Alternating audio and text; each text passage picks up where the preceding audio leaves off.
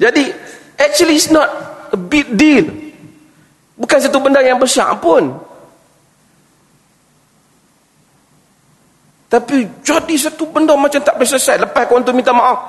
Kelihatan tidak ikhlas. Eh. Sudahlah kawan dah kata dia minta maaf. Habislah. Budak tu pun bukan dia buat. Saya bukanlah. Saya pun tak kenal budak ni. Siapa dia. Tapi saya tengok dia ada juga buat program apa dah. Semayang jemaah pun ada. Mungkin dia silap ke apa. Mungkin dia nak.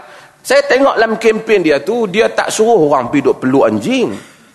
Dia nak habak kata apa? Macam mana mungkin tak sesuai ke tu tak apalah. Kan? Tapi benda tu tak besar mana lah ke tu. Boleh habak dia lain kali untuk sahabat dah lah. Pasal mereka ni semua terkejut dengan anjing ni. Kan?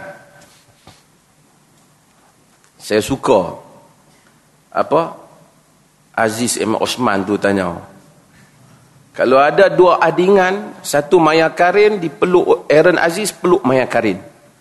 Satu Aaron Aziz peluk anjing kesayangan dia. Adingan mana kena potong? dia tanya. Pandai dia tanya soalan sebagai penggiat seni. Dia pun pening. Saya bukan soal nak suruh orang pegang anjing.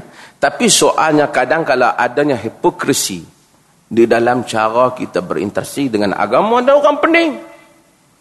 Orang pening, orang tak tahu. Eh, isu anjing ni bukanlah besar mana. Mazhab syafi'i kata tak boleh. Piduk sentuh tak pasal-pasal. Itu pun ada pendek, banyak kau dalam dalam kes itu pun. Kan? Ada. Kita pergi, tuan-tuan pergi pasal anjing ni, siapa siapa yang pergi duduk di negeri barat. Memang anjing ni tak elok lah. Dia merata dia ada. Kita pergi tuan-tuan pergi ke Australia tu tuntut turun dia hantar anjing saja main dia tak pakai scanner dah dia suruh cium dengan anjing kan beg tu. Lepas cium tu kawan Malaysia duk kahai gitu dah.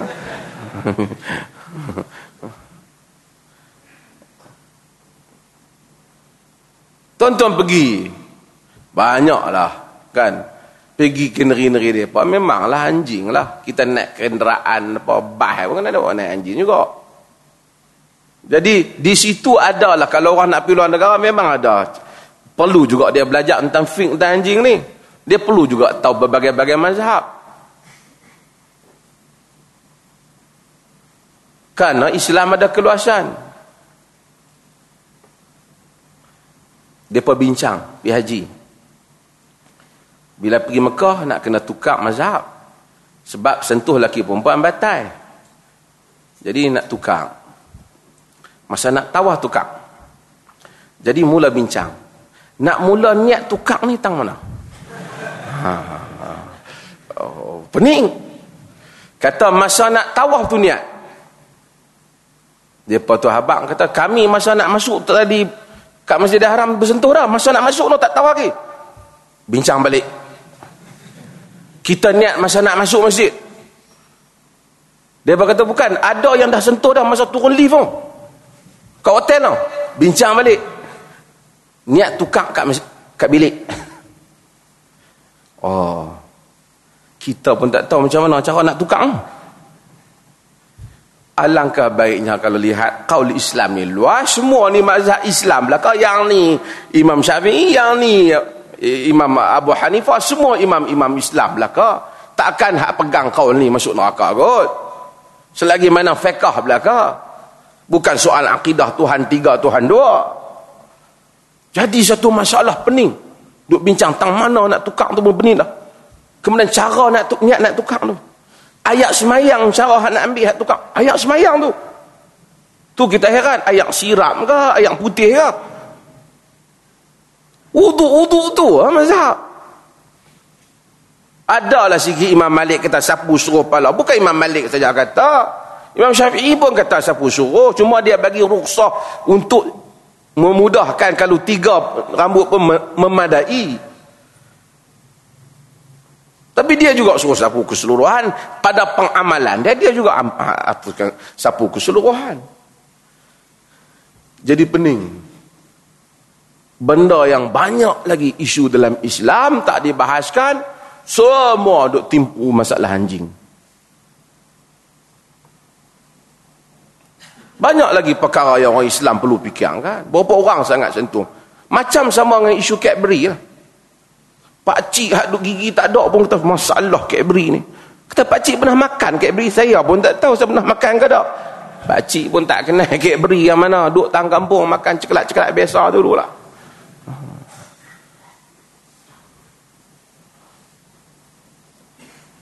Kita ditumpukan para ulama oh, kau petik kau Imam Nawawi betul. Imam Nawawi imam yang besar. Dia bukan cakap masalah. Pada zaman dia, dia telah menentang pemerintah yang menaikkan cukai. Sehingga dia dibuang negeri. Pada zaman dia, dia telah mengeluarkan fatwa yang tegas terhadap para pemerintah. Bukan kita suruh lawan pemerintah. Maksudnya, ada peranan dalam society. Ada peranan di dalam masyarakat. Bukan nak suruh pi lawan pemerintah. Tapi artinya bukan duk pi bincang masalah tu saja. Islam yang luas. Akhirnya kita tidak mempunyai kita tidak menghayati inti kandungan agama, kita hayati perhiasan yang disebut sebagai yang selalu sebagian penulis sebut sebagai uh, perhiasan luaran. Cosmetic adjustment. Benda hak nampak keluarnya. Ya? kita nak pergi kedai saya kata kedai makan Islam ni kedai ni apa kita faham kedai makan Islam kedai makan Islam tak ada kedai makan Islam kedai nak pergi makan Islam nanya Islam kedai makan orang Islam lah kata kononnya syariah compliance sekarang dia orang kata kan kita kedai apa kita faham kita tengok pipi masuk ada ayat Quran duk gantung tengah duk makan duk dengar orang duk mengaji Quran Tu pun nak kena tanya enggak bagus ke tak? Orang duk bersembang, Quran duk pasang. Kan? Ataupun duk tengah ada ceramah. Oi, kedai ni Islam. Kuat Islam. Kerana kita faham Islam yang tu kita faham. Tapi kalau kedai makan Islam, hak patut kita faham, makanan dia bersih. Kualiti makanan dia bagus. Dia tak inayai pelanggan dalam soal makanan. Dia sedangkan hidangkan makanan yang halal dan baik. Selamat untuk orang makan. Mungkin tak ada semua ayat-ayat ni. Tapi itu yang Islam. Negara yang Islam. Bukan pergi buat tengah padang duk melompat. Ya anak-anak ke apa? Amanahnya. Kebersihannya. Bebas rasuhnya. Perkhidmatan untuk rakyatnya. Itu Islam. Bank yang Islam. Bukan kita tengok, oh ada kubah. Maka tak dia punya kecekapannya kita pi duit kita cara dia urusnya bahasanya maka itu Islam maka akhirnya kita tak faham apa yang dikatakan Islam kita faham ni solekkan yang diberikan nama Islam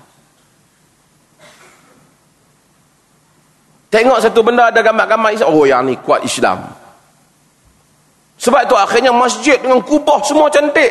Dalam tak ada isi. Orang tak isi. Kerana kita pentingkan kubah tu. Macam setengah orang kata, saya masjid kalau tak ada kubah, mayang tak sah. Zaman Nabi kubah tak ada. Bukan kata salah ada kubah. Tapi zaman Nabi kubah tak ada. Tetapi masjid berperanan. Apa yang dikatakan seorang Muslim? Dia bubuh lebay ke? Kerana dia pakai kepiah dia jadi Muslim. Ataupun kerana bahasa dia Muslim. Kadang-kadang lebay tak ada. Tapi bahasa dia elok. Jaga cakap elok. Kerja dia ikut peraturan. Dia lebih Muslim daripada yang bubur lebay. Kita cari hilang. Tapi mana? Mana konten tak ada orang kan. Macam saya kata mana konten? Tak maaf bang. Saya pergi semayang sunat. Dia kata bukan time hang semayang sunat sekarang ni. Orang bagi hang kerja, hang kerja. Semayang sunat malam ni. Wish abang ni macam anti agama. Tu dia dia bobo. dia kita kita pula. Dia yang tak ikut peraturan kerana dia sangka itu Islam. Itu tak Islam. Semayang pada waktu tu. Sebab tu Nabi tak bagi wanita berpuasa lah zaujuha hadir dalam keadaan suaminya hadir. Maksudnya suami dia perlukan puasa tu untuk Allah. Tapi dia kena servis dengan suami dia, kena khidmat dengan suami dia, kena layan suami dia, demikian suami dia kena layan dia. Maka suami dia kalau puasa itu bukan puasa wajib, puasa sunat, dia puasa dengan keizinan suaminya. Kalau dia puasa sunat, suami dia tak usah puasa. Hari ni abang pada hari ni ya, nak sama dengan awak. Ah saya puasa. Abang ni jangan nak lawan Tuhan. Saya nak puasa. Dia tak boleh kata macam tu. Kerana agama inna li nafsika 'alaika haqqan wa inna li rabbika 'alaika haqqan wa li nafsika 'alaika haqqan wa li ahlika 'alaika haqqan. Sesungguhnya bagi Tuhanmu ada hak pada dirimu ada hak dan bagi keluargamu ada hak yang mesti kau tunaikan. Fa'ti kulli dhi haqqan haqqahu bagikanlah bagi setiap yang berhak itu haknya. Ini masalah dengan orang kita. Dan cara kita memahami kerangka pemikiran Islam ha, dalam masyarakat kita. Ha, wallahu taala alam. Kita buka pada sisi soal jawab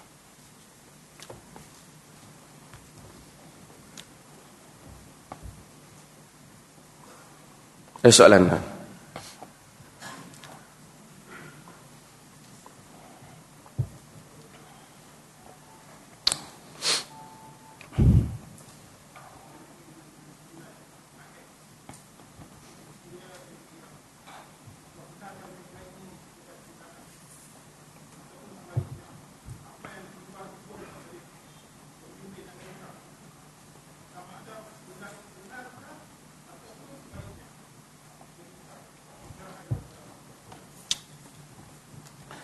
kita tak percaya ini masalah IS ni Islamic State. Ada beberapa perkara. Kalau kita silap kita mohon keampunan kepada Allah. Pertama tuan-tuan pun tengok saya forum dengan Tan Sri Zaman Khan dalam RTN live tentang Islamic State. Pertama ialah kita kena tahu bila kita nak pahami satu pemikiran, satu benda yang berlaku, kita kena pahami latar belakang keadaan. Contoh, kita tengok-tengok suami kita marah. Dia bukan seorang pemarah. Jadi kita nak kena tahu pasal apa dia marah. Kan? Mungkin kita mungkin dia ada masalah di tempat kerja dia ke? Mungkin kita provoke dia, kita tak perasan ke? Ataupun kita buat benda, kita kena tahu keadaan yang mencetuskan suasana tu. Bila budak-budak zaman ni jadi anti sosial. Susah anak tuan-tuan anak saya pun kecil-kecil je. Dia pun pandai dah main ni. Kecil lagi, dua tahun setengah dia boleh main lah. Dia boleh buka handphone kita, dia boleh pergi cari semua apa yang dia nak. Kita dulu dah orang tua-tua, bukanlah sebahagian tuan-tuan mungkin zaman kan, masa awal komputer main, komputer besar. Nak buka pun takut meletup ni. Kan?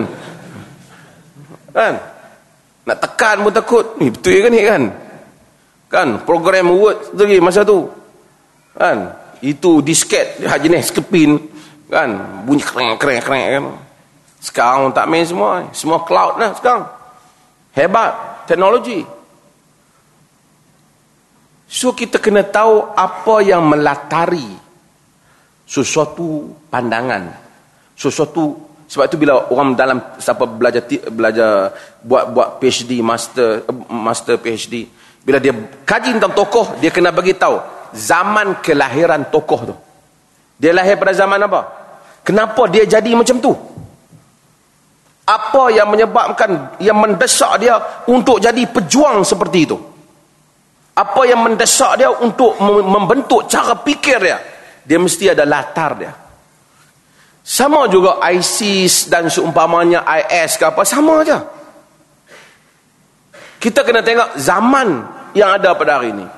Pertama, adanya hegemoni barat yang sangat tak adil pada dunia. Dunia Islam corot. Dunia Arab tak boleh diharap. Nak harap siapa? Tak ada contoh teladan yang baik, saya sebut. Contoh teladan tak ada. Arab Saudi tak boleh nak harap. Mesir lagi tak boleh harap. Kalau Fir'aun mangkit balik, Fir'aun kata aku bagi pada hampa eh? Tu saya kata, orang duk melawat Mesir. Barat, orang barat pelancong banyak Mesir. Bukan kerana nak melawat orang Mesir. Tapi kerana nak melawat warisan Fir'aun. Piramid. Khazanah Fir'aun. Fir'aun bagi duit kat rakyat Mesir. Jahat-jahat Fir'aun. Betul? Apa yang orang Mesir buat?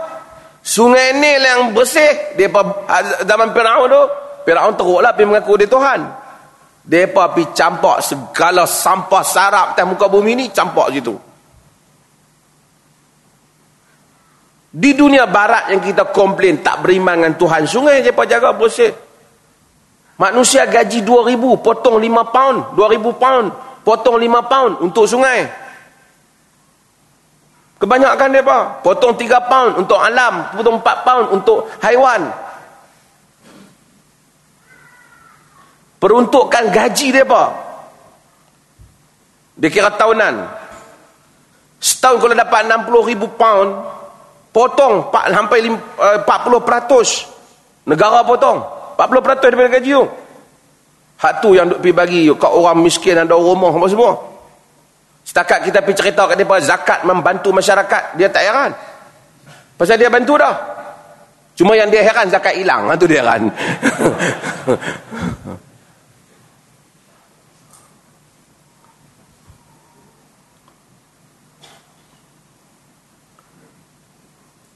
Mesir.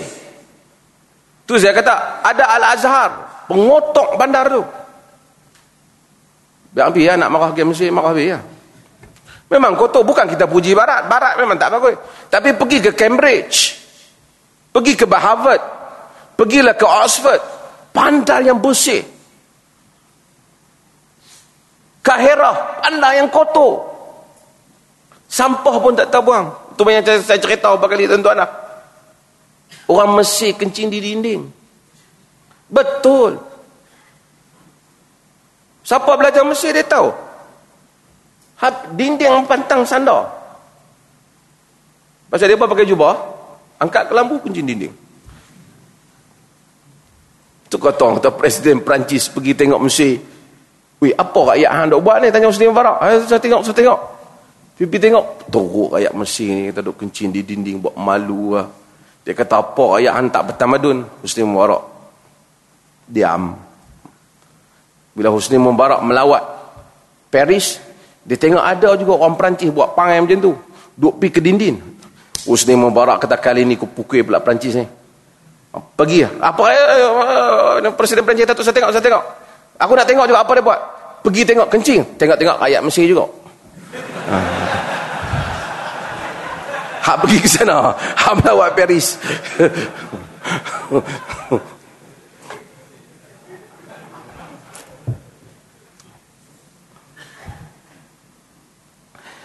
Apabila kita tak tahu menjaga diri kita sendiri, negara penuh dengan korupsi, tak terurus, orang tak boleh nak percaya.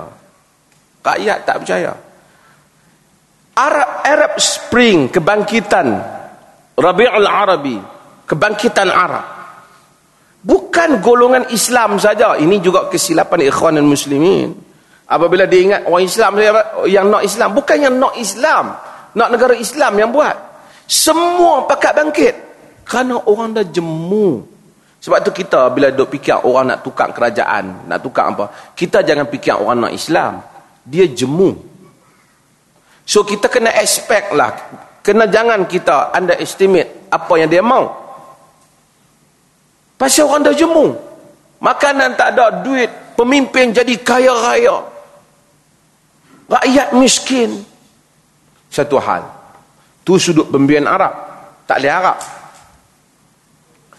Barat pula. Barat kempen demokrasi. Tapi demokrasi yang dia mau dah. Israel bom Gaza. Seluruh dunia tengok kekejaman tu. Amerika berpihak dengan Israel. Punya kalah kejam Israel daripada rakyat Palestin. Tak ada pun barat berpakat nak pergi bom uh, Israel. Tiba-tiba bila ISIS ni kononnya kejam kepada rakyat Iraq, dia pun datang untuk pergi bom bagi menyelamatkan manusia dan kemanusiaan dan menegakkan keadilan dan demokrasi. Bashar al-Assad bunuh punya banyak. Mereka tak bertindak ke Bashar al-Assad. Nuri Maliki pada zaman pemerintahan dia, dia tindas kaum sunni, dia bunuh kaum sunni di Iraq. Mereka tak bertindak. Bila ISIS ni bangkit ISIS ni tak kira lah siapa di belakang dia tak tahulah dia bangkit dia dapat support daripada rakyat yang tertindas kemudian laporan dengan kekejaman-kekejaman yang dia buat saya tak percaya pada apa yang mereka lapor tapi saya dengar sendiri Adnan Ar'ur semua mujahidin-mujahidin yang berada di medan depa yang cerita tentang kekejaman ISIS ni membunuh golongan mujahidin sendiri, membunuh pemimpin-pemimpin yang dah berjuang, bunuh para uh, kepala-kepala mujahidin. Jadi sebab itu, dan bertindak dengan tindakan yang tak wajar walaupun apa pun di medan perang kita tak boleh buat hudud kepada orang dalam keadaan susah. Kita tak boleh bunuh orang Kristian dan seumpamanya. Uh, walaupun apa gambar-gambar yang ditunjukkan itu uh, walaupun apa alasan yang mereka berikan mereka tak boleh bunuh manusia semudah dengan itu. Dan bukan Amerika saja yang kata mujahidin di, eh, di, di Medan juga kata. Sebab itu kita saya kata, rasa ini adalah benda yang tak dapat kita terima atas nama Islam. Kekejaman demikian. Tapi kita tahu kenapa dia muncul. Kita tahu satu orang tu geram lalu dia mengamuk. Dia pecahkan barang. Kita pun marah siapa yang menyebabkan dia mengamuk. Tapi kita tak boleh kata perbuatan dia pecahkan barang tumbuk orang tak tentu pasal itu betul? Kita tak boleh kata. Jangan kerana kemarahan kan kita pada yang ini kita menghalalkan yang ini. Kita tak boleh halalkan yang itu. Itu kekejaman yang telah dia lakukan. Dan sebab tu saya kata rakyat Malaysia dia nak sebab tu mungkin rakyat Turki tak banyak pergi pasal Turki telah pergi uh, telah telah telah buat sesuatu yang rakyat dia agak berpuas hati uh, wallahu a'lam Adakah setiap hadis mempunyai sababul wurud? Bukan semua hadis ada sababul wurud. Banyak hadis tak ada sebab wurud. Ataupun tidak diriwayatkan bersama sababul wurud. Terpaksa kita cari apa sebab wurud. Sebab wurud ni apa punca Nabi kata benda tu. Ha. Adakah buku Al-Bayan wa Ta'rif fi asbabil wurud hadis Al-Sharif karya Hamzah Husaini Al-Hanafi Ad-Dimashqi di dalamnya riwayat yang sahih di dalam dia riwayat yang sahih dan riwayat yang kurang sahih. Hamzah bin Al-Husaini cuma dia gabungkan dua benda. Dia kata sebab urut zaman Nabi dan selepas zaman Nabi. Yang selepas zaman Nabi itu kita tak dapat terima. Yang zaman Nabi itu kita dapat terima. Ha? Ha jadi ini panjang tentang sebab urut ni kena baca buku saya. Sebab urudul hadis. Ha.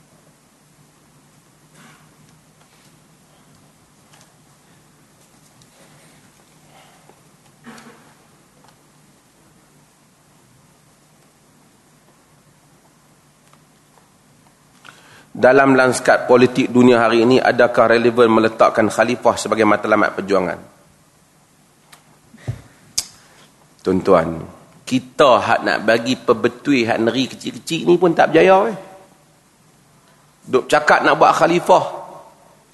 Nak buat khalifah ni dalam peti kata nak buat khalifah ni nak kena tumbangkan semua ni hak ada dalam dunia ni. Lepas tu nak kena lantik seorang khalifah. Bincang pula ada orang mana nak lantik. Kalau menurut perkasa mestilah Melayu.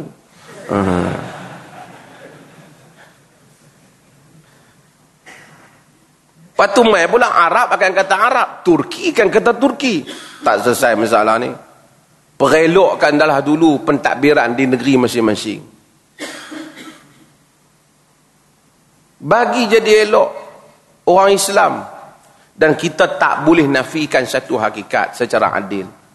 Walaupun apa Malaysia ni still antara yang bagus lah. Kalau nak kata yang bagus di kalangan tak bagus ke apa. Tapi kalau kita pergi luar negara, tuan-tuan bila orang sebut Malaysia, Arab, bila dia sebut Malaysia, dia respect lah.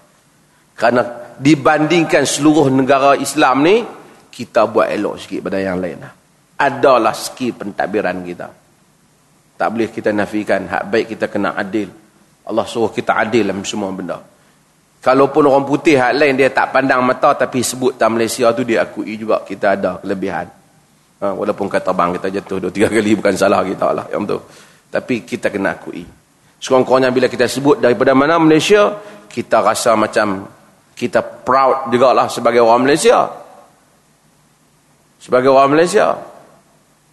Abang kata daripada Mesir, jam kita. Hmm, kan?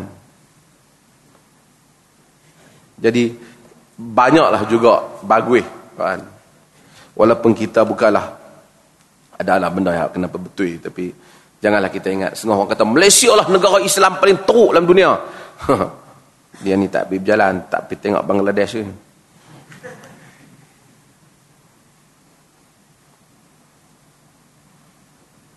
Bagaimana untuk Muslim menangani perbezaan mazhab fik di, di zaman global ni? Satu je fiqah ni manusia kena lapang dada. Dalam fik ni kita tak boleh kata mutlak benar. Selagi mana kaul imam-imam muktabar ada, kita tak boleh nak kata mutlak salah. Kita boleh kata rajih, yang lebih rajih, yang lebih kuat. Melainkan dalam satu dua isu yang sepakat, imam-imam tak terima pandangan itu. Dan kita kena tahu bahawa fiqh ni luas. Kalau kita pegang satu qaul, tu saya kata. Dalam mazhab Syafi'i, Muslim bunuh non-Muslim, tak boleh kita bunuh balik Muslim tu. Sebab nyawa tak sama. Dia punya nilai ruh tu tak sama. Jadi bila kita, kalaulah suatu orang Muslim bunuh non-Muslim, kita takzir dia. Tapi bukan bunuh balas. Bukan capital punishment bukan bunuh balas sebab apa? sebab tak boleh tak sama hak bunuh balas ni mazhab Hanafi tapi artinya hak kita doa amal ni tak syafi'i kalau kita nak keras dengan satu aliran saja tanpa lihat kepada keluasan betul lah macam Dr. Zahrudin kata macam zakat sama juga Zakat pendapatan tak ada dalam mazhab Syafi'i. Zakat pendapatan. Itu kaul mal mustafad dalam mazhab Hambali. Pasal apa kita pakai?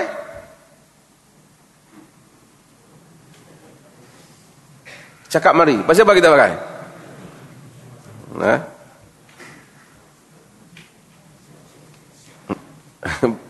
Sama kita bayang petrah tu.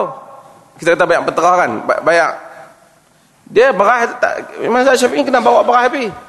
Sebab tu orang dulu-dulu dia macam mana nak buat Syafi'i tu dia, dia susah.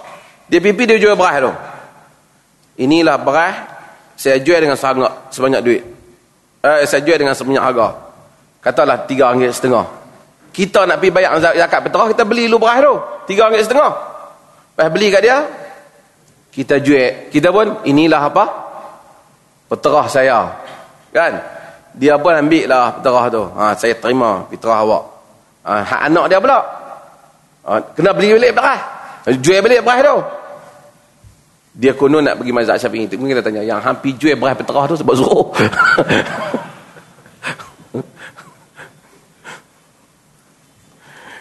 Jadi dia kena luas lah fikiran dalam hal ni. Ha. fik ni kena lihat. Sebab tu kita suruh berinteraksi dengan fiqah ni. Singapura buat baru ni fik rentas mazhab. Fiqah. Kena di IQ ni kita ajak daripada dulu. Macam-macam orang kata. Wasabi lah, makanan Jepun lah, macam-macam. Kan? Tapi kita ajak. Tapi Alhamdulillah akhirnya. Generasi muda. Daripada kita berjuang. Sampai daripada muda eh. Sampai kita pun tak petua lagi. Akhirnya ramai orang tahu luasnya mazhab dalam Islam. Orang baca sendiri. Kita tak kisah orang pi kadang-kadang depa pun baca lebih canggih daripada kita lagi. Baca macam-macam. Mai tanya pun kita soalan canggih kita pun nak kena semak balik. Ni ada ni terbaru ni keluar dalam apa semua. Artinya akhirnya kita telah matang. Education. Pendidikan satu benda yang penting. Bukan memerangi manusia. Jangan fikir, jangan fikir. Fikir macam mana kami fikir. Kacau macam tu. Saya tak tahu lah, tapi tugasan kita ialah mempertahankan mazhab syafi'i. Saya ingat bukan itu kenyataan.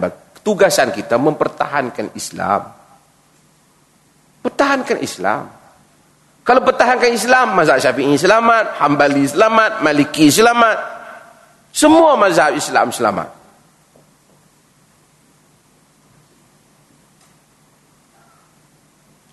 Setengah orang dia tak boleh fikir. Pasal apa nak keluar mazhab syafi'i? Kita tanya, entah ikut mazhab syafi'i? Saya mazhab syafi'i.